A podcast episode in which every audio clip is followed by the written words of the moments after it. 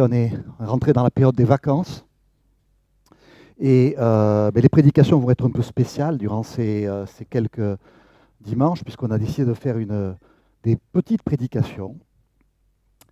Et euh, ben, ça va être une grande première pour moi, parce que pour la première fois, je vais faire une prédication sur un texte que j'ai choisi. Et contrairement à la semaine dernière où on avait l'Exode 12, on avait dû se mettre à 5 pour lire le passage, parce qu'il y avait je ne sais plus combien de versets, c'était c'était presque un marathon ou une course de relais. Là, il va y avoir juste un verset. Il va y avoir juste un verset, un verset qui me tient à cœur, qui est assez étrange a priori, et sur lequel il y a, pas mal de choses, euh, de choses à dire. C'est euh, Colossiens 1, verset 24. Il n'y a pas longtemps, on a fait une série sur Colossiens, et par le hasard du calendrier, ben, il y a cette partie-là qui a sauté, et euh, sur lequel il n'y a pas eu de, prédication. Et j'ai trouvé dommage que ce verset, on n'en parle pas. Parce que le verset, il est assez étrange. On va, le lire, ça va être rapide. Hein. Je me réjouis maintenant dans mes souffrances pour vous, et je supplée dans ma vie à ce qui manque aux peines infligées à Christ pour son corps, c'est-à-dire l'Église. Donc a priori, il manque des choses à ce qu'a fait Christ. A priori, hein, a priori. Hein. Si on lit rapidement, on va voir que c'est plus compliqué que ça. C'est pas si simple, mais ce passage m'a toujours intrigué. Et j'ai trouvé, intéressant de, creuser et de proposer, de proposer ma compréhension de ce passage. Euh, c'est un passage qui est assez compliqué et pour lequel pourrait y avoir d'autres compréhensions. Avant de rentrer dans, euh, dans ce passage et ce qu'il dit, déjà, qu'est-ce qu'il ne dit pas? Déjà, commençons par euh, éliminer, pas lui faire dire n'importe quoi. Déjà, ce passage, il ne parle pas de nos souffrances quotidiennes.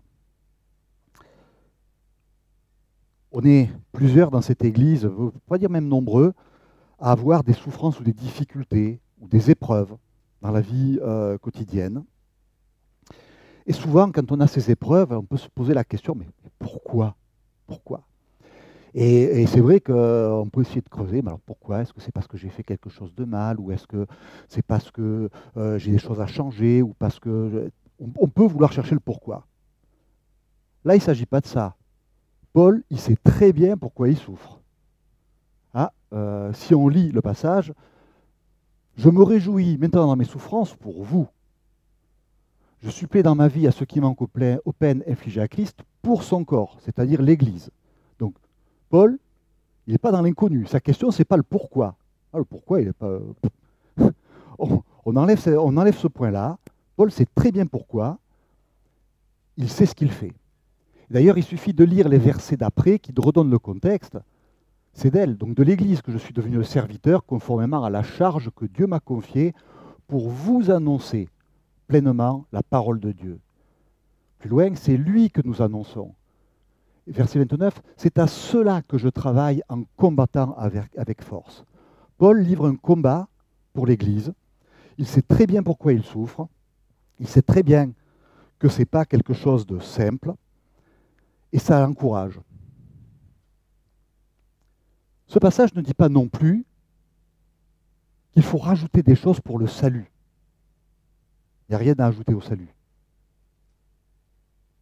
Il suffit de lire par exemple euh, dans l'évangile de Jean, en verset 19, quand Jésus prit le vinaigre, il dit Tout est accompli.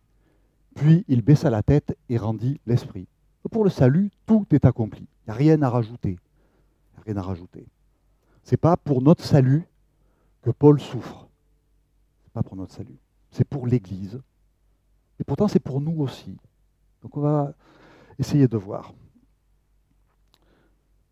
Puis quand on regarde, ok, ce, qu'il manque pour l'Église. Alors, qu'est-ce que Jésus a fait pour l'Église? Qu'est-ce qui peut bien manquer?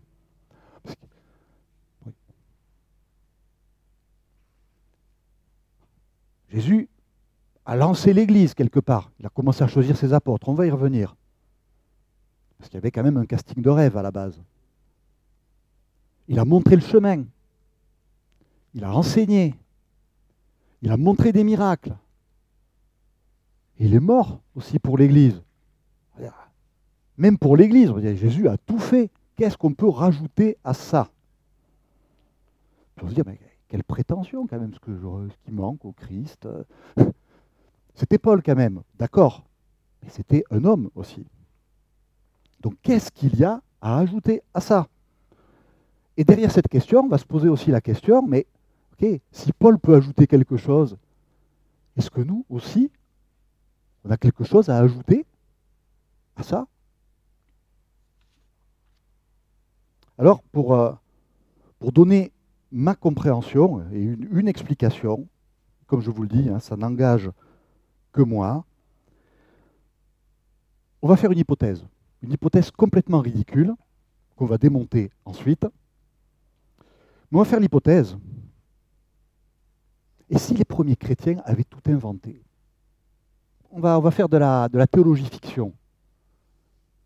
Imaginons, imaginons que les premiers chrétiens aient tout inventé. Imaginons. Et on va faire ce qu'en logique ou en maths on appelle un raisonnement par l'absurde. On part d'une hypothèse et on va avancer étape par étape, logiquement, pour arriver à un truc stupide, ce qui démontre que l'hypothèse de départ est fausse. Alors imaginons, imaginons. Et cette hypothèse, elle n'est pas tirée de nulle part, puisque même les Romains avaient peur de cette hypothèse. Il suffit de lire en Matthieu 27, au verset 62. Le lendemain, qui était le jour après la préparation du sabbat, les chefs des prêtres et les pharisiens allèrent ensemble chez Pilate et dirent Seigneur, nous nous souvenons que cet imposteur, là il parle de Jésus, a dit quand il vivait encore Après trois jours je ressusciterai. Ordonne donc que le tombeau soit gardé jusqu'au troisième jour, afin que ses disciples ne viennent pas voler le corps et dire au peuple Il est ressuscité. Cette dernière imposture serait pire que la première. Pilate leur dit vous avez une garde, allez-y, gardez-le comme vous souhaitez. Ils s'en allèrent et firent surveiller le tombeau. Donc imaginons que ce soit ça qui se soit passé. Imaginons. Imaginons. Revenons, reprenons l'histoire depuis le début. Mais imaginons que ce soit ça qui se soit passé à ce moment-là. Alors déjà, si on reprend l'histoire depuis le début, Jésus compose son équipe. Alors déjà, hein, une super équipe de winners. Si on était DRH et si on devait embaucher une équipe, je ne suis pas sûr qu'on embaucherait les mêmes. Je ne suis pas sûr qu'on embaucherait les mêmes. Parce qu'entre celui qui va le trahir, euh, celui qui va, se voir, est-ce que c'est moi qui serai le plus grand dans le royaume d'après euh, Celui qui dit, attends, je, veux bien voir, mais euh, j'aimerais bien toucher aussi pour savoir si c'est bien toi. Bon, quand même, c'est quand même, c'est Jésus, sachant ce qui allait se passer, c'est quand même fort. Et puis même l'apôtre Paul allait choisir euh, un de ses pires ennemis sur terre pour dire c'est lui que je vais choisir pour aller annoncer l'évangile. Le casting, déjà, euh, est quand même assez, assez surprenant. Admettons, admettons. Ensuite, Jésus était avec eux sur le chemin. Il leur montre le chemin, il fait des miracles, il guérit les foules, la foule le suit, il rentre en triomphe à Jérusalem. Les disciples, ils vivent quelque chose d'incroyable.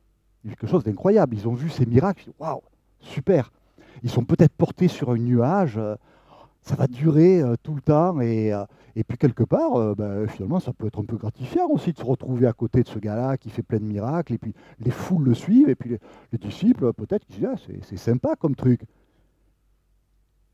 Ouais, mais Jésus meurt.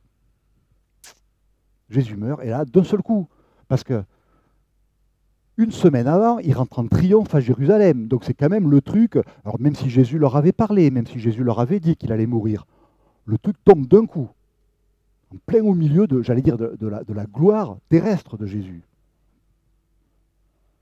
Alors j'ai changé de couleur, changé de couleur, ça c'est l'hypothèse après.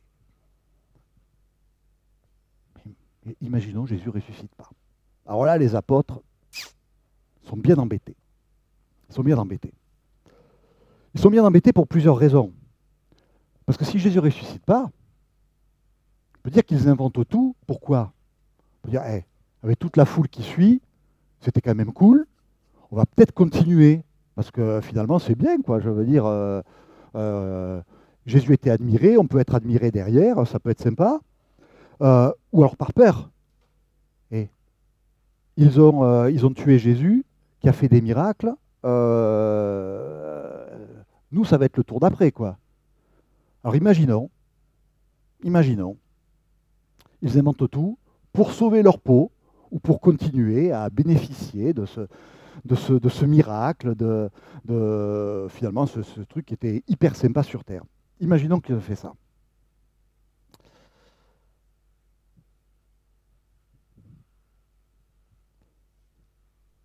Mais ce n'est pas, pas ce qui se passe. Ce n'est pas ce qui se passe.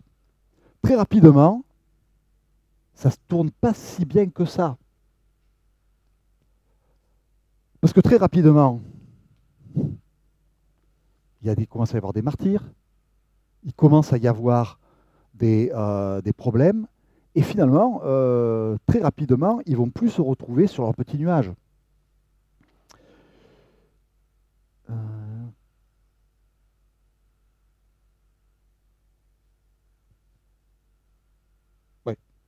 Si tout avait été bidon, très rapidement, quand les problèmes arrivent, il y en a qui auraient pu dire euh, Oh, c'était une blague. On a menti en fait. Ouais, en fait, il n'est pas ressuscité. C'est pas ça qui s'est passé. Ils ont tenu. Ils auraient pu aussi se faire oublier. Bon, ok. On a tenté le coup de bluff, ça ne marche pas, on se fait persécuter, on va rester tranquillement chez nous. C'est pas ça qui se passe. C'est pas ça qui se passe. J'ai touché dans le désordre. Là. Pour ça, je me disais, c'est bizarre, il y avait un truc d'affiché. Ah, ça, c'est les joies du. Euh, Mais c'est vrai que très, euh, le, le, martyr d'Étienne arrive très rapidement. Ils sont emprisonnés, fouettés, torturés et même mis à mort.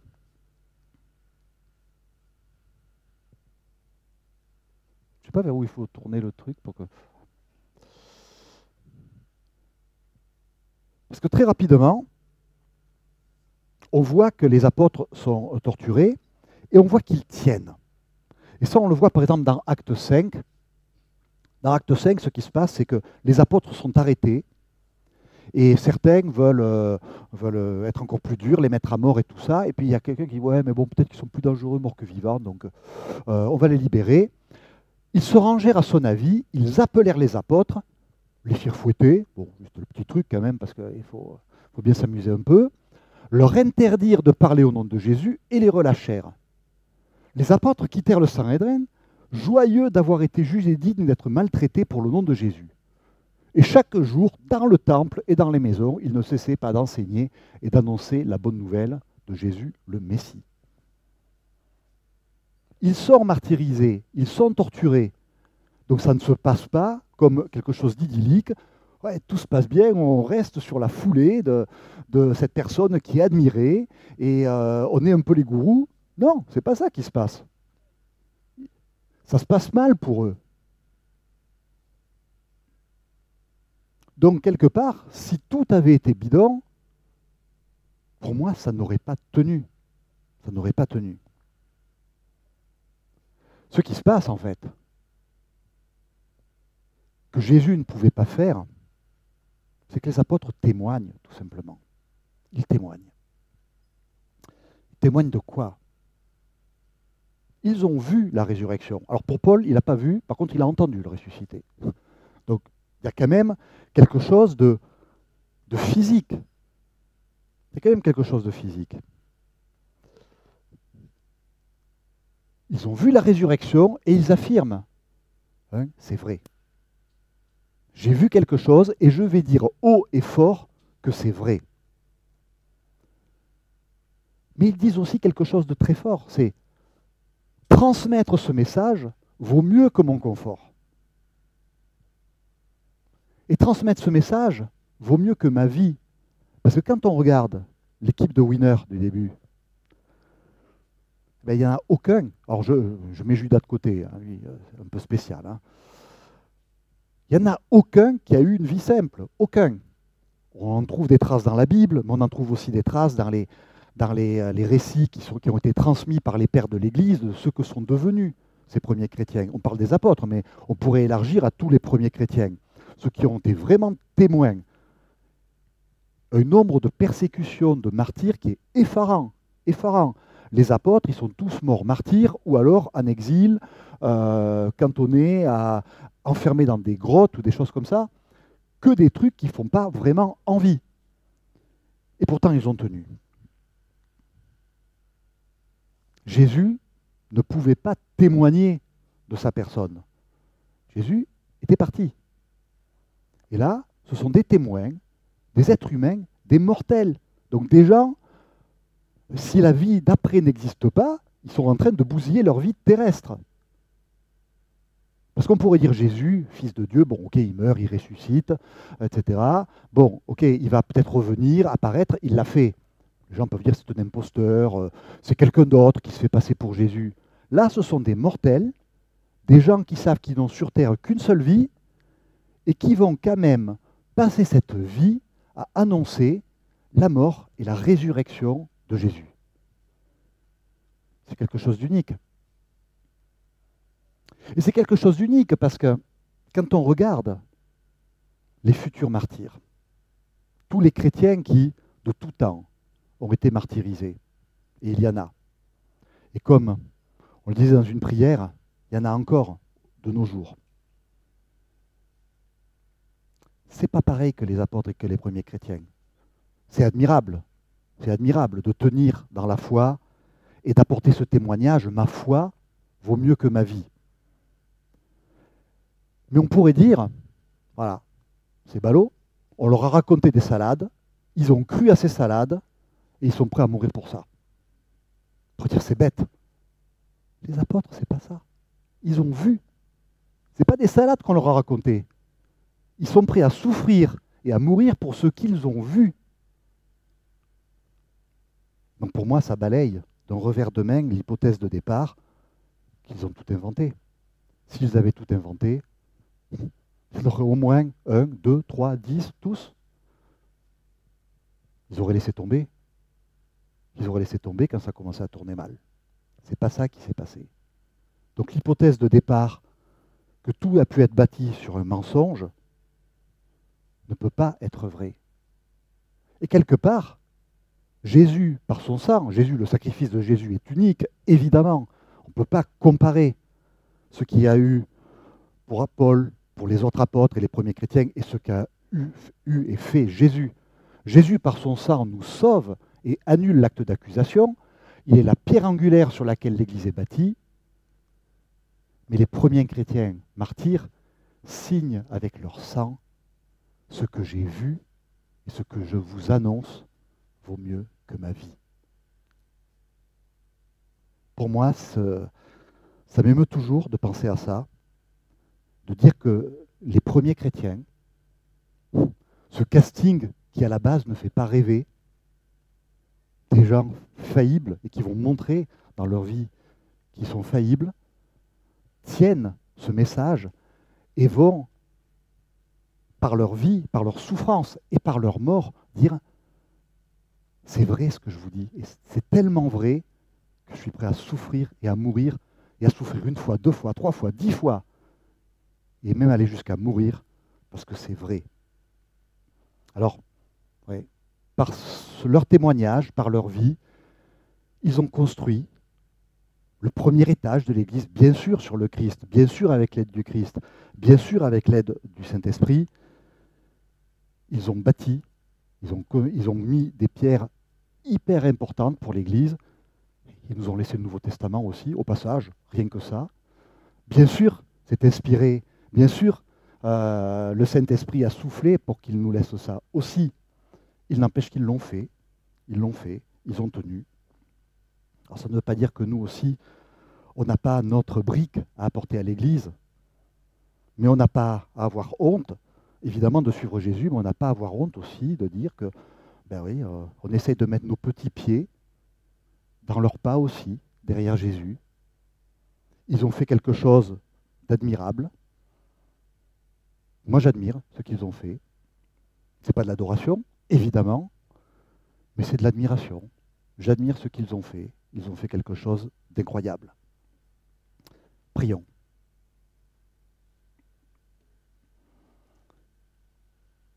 Seigneur, merci d'abord pour ton œuvre sur la croix. Sur la croix, tu as tout fait. Tu nous as permis de nous rapprocher du Père. Tu nous donnes le salut. Tu as ouvert la porte qui nous permet de nous approcher du Père. C'est irremplaçable. Rien ne peut remplacer ça, rien ne peut le compléter. Tu as tout accompli sur la croix. Mais merci aussi Seigneur de nous avoir donné ces témoins admirables qui ont été prêts à tout sacrifier pour toi, qui quelque part nous ont montré le chemin, qui nous ont montré que des hommes ordinaires, que de simples pécheurs à la base, pouvaient être capables aussi de te suivre et de tout miser sur toi. Merci pour ces exemples, Seigneur. Merci de les avoir affermis. Merci de leur avoir permis de tenir dans leur mission. Et aide-nous, Seigneur, à nous, dans notre rôle, dans notre petit rôle, dans notre vie de tous les jours, nous aussi, de te suivre et de participer à cette histoire qui s'appelle l'Église. Amen.